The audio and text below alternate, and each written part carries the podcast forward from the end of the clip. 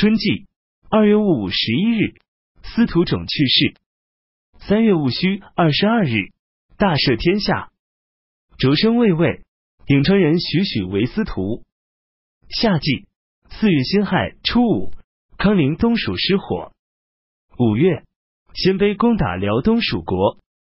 秋季七月甲申初十，昭帝陵园平陵墓园寝殿失火。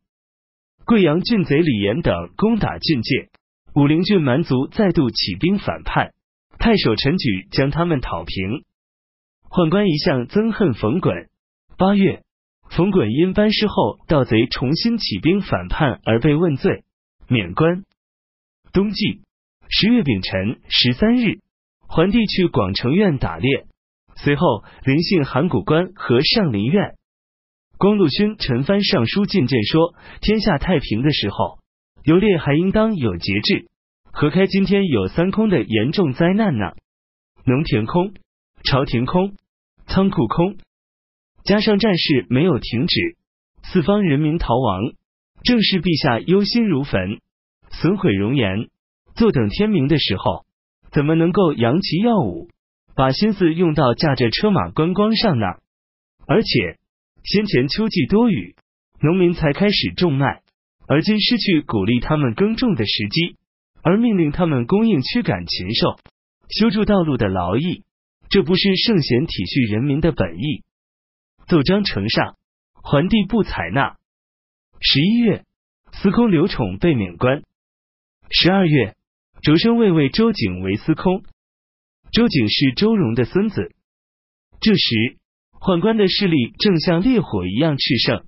周景和太尉杨炳上书说，朝廷和地方官府的官吏有很多人都不是合适的人选。按照过去的典章制度，宦官子弟不准许担任官职，掌握权力。可是如今，宦官的亲戚和宾客遍布各级官府，有些年纪轻轻而才能平庸的人，也都担任郡太守或县令长等地方要职。上下怨愤，四方愁惨，应该遵守传统的法令规章，斥退贪婪和凶残之人，以堵塞天象变异和人民的非议。请求陛下命令司隶校尉、中二千石官员、城门和五营校尉、北军中后，各自切实清查自己的部署，应当斥退和罢黜的，自动将情况呈报给太尉、司徒、司空等三府。如果发现还有遗漏，再继续向上呈报。桓帝采纳。于是杨炳上书逐条弹劾青州刺史杨亮等州牧和郡太守五十余人，他们有的被诛杀，有的被免官，天下人无不肃然起敬。桓帝下诏征召黄甫归，任命他为度辽将军。当初。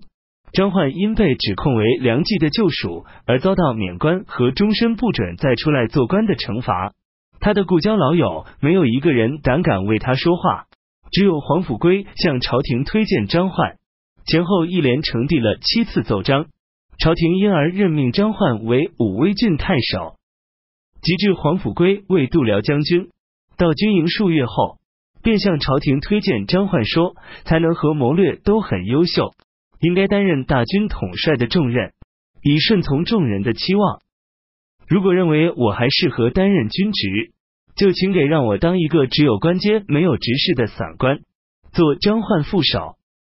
朝廷采纳黄甫圭的建议，任命张焕接替黄甫圭担任度辽将军，任命黄甫圭为使匈奴中郎将。西方州郡的官吏和百姓。守在宫门为前任护羌校尉段诉冤的人很多，正遇到滇纳等诸部羌人的势力日益强盛，凉州几乎灭亡。于是朝迁重新任命段为护羌校尉。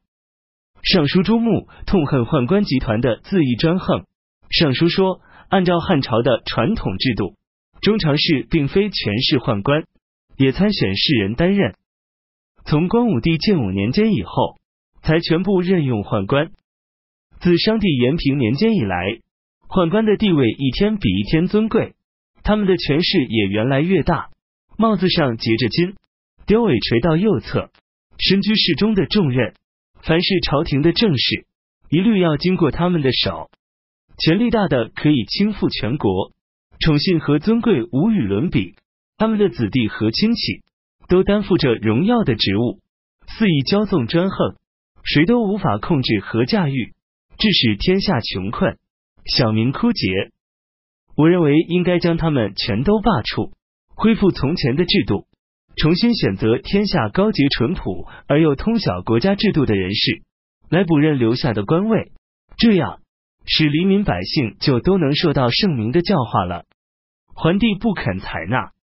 后来，朱穆有事进谏，又口头向桓帝陈述说：“我听说汉朝的传统制度，设置侍中，中常是名一人，负责审览尚书，呈报皇帝的奏章；设置黄门侍郎一人，传达皇帝的命令，收受臣下的奏章，全都选用有声望的家族出身的人士。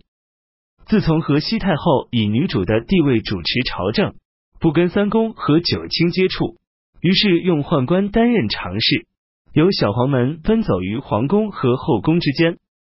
从此以后，宦官的权力压倒人主，使天下困苦。应该将掌权的宦官全部罢黜遣退，广选年老博学而又有德望的儒者参与政事。桓帝勃然大怒，不肯应允。